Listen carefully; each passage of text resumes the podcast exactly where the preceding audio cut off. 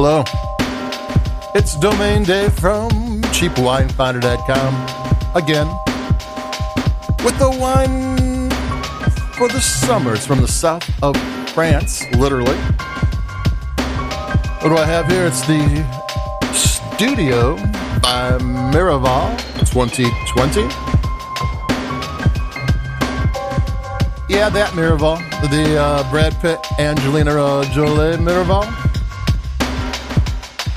Even though they're divorced, they still own the winery.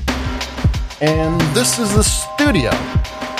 It's about half the price of their regular Miraval. I think I found this for $12, and there's a reason.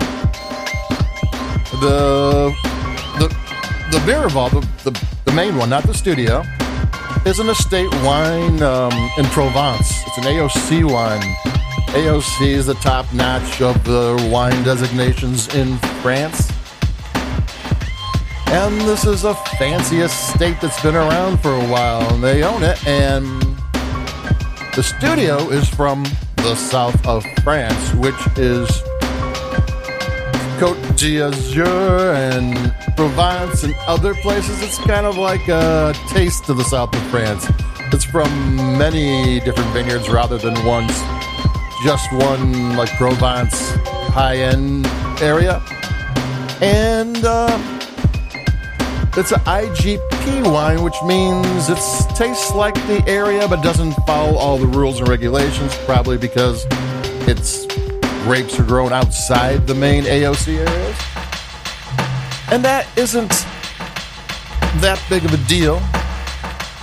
For a $12 rosé from the south of France that uh, Bradgelina is made for us. I'm to take a sip because I like this one.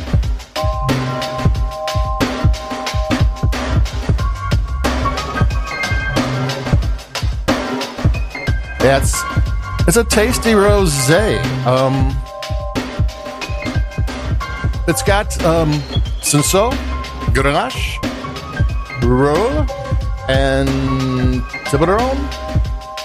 Uh, Rolle is a local grape that has history going back to the ancient Greece.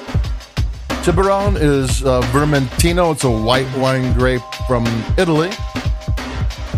And the whole region there actually has been growing grapes and making wine forever.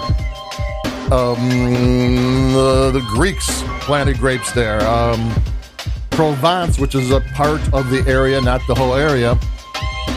Provence means province. The Romans called it our province, and they were planting grapes there over 2,000 years ago.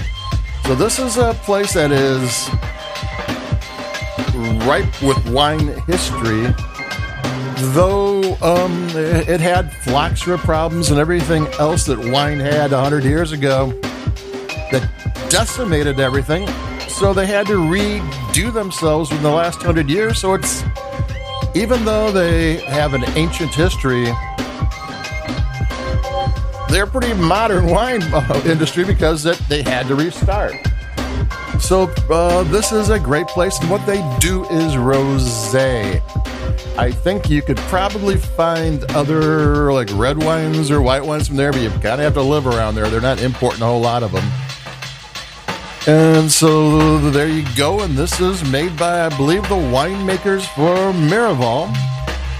Even though it's half the price, you know, the literature they give you on it is kind of a lifestyle type of thing. You know, it's all about the south of France, which is good lifestyle if you ask me. I could take another another sip because it's got that acidity that makes you want to sip the wine.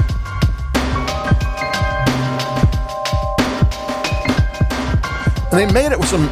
This is direct press. I have um, a link on the review on the cheapwinefinder.com website that kind of explains the different ways of making um, of making rosé wines. And this is direct press. There's saignée direct press and a couple other ones that are not used as often. If you go to the read the review on the website, you can figure that out if you're interested because it is kind of interesting when you're, you know, if you know a little bit about what you're buying and drinking, it does make a difference. And uh, two of the grapes, I think the Cinsault and the Rolle were fermented and aged in stainless steel tanks, and I think the Grenache and the Tibouren. If I, I got that on the website too. They put them in concrete tulip-shaped vats with rounded bottoms.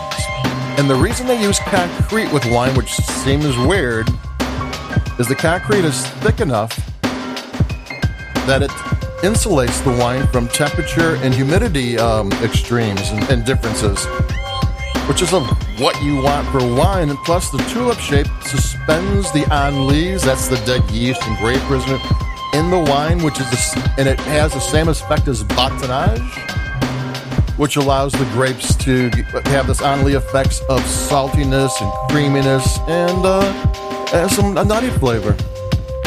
So that's all pretty cool stuff. So it's even though it's the grapes must might not be from the highest end regions, but I imagine they they picked some pretty good um, vineyards. Just don't have the you know there's not a, it's not a state, and a good winemaker will make good wine. I mean, it doesn't you know you, you can take anything that's good grapes, and there's you know there's I once had this guy tell me this this vineyard, this wine came from the best parts of our vineyard, and I said, "Oh, tell me what wine came from the worst part of your vineyard, so I know to not to drink those." And it's like, which I was joking with them because there is no worst.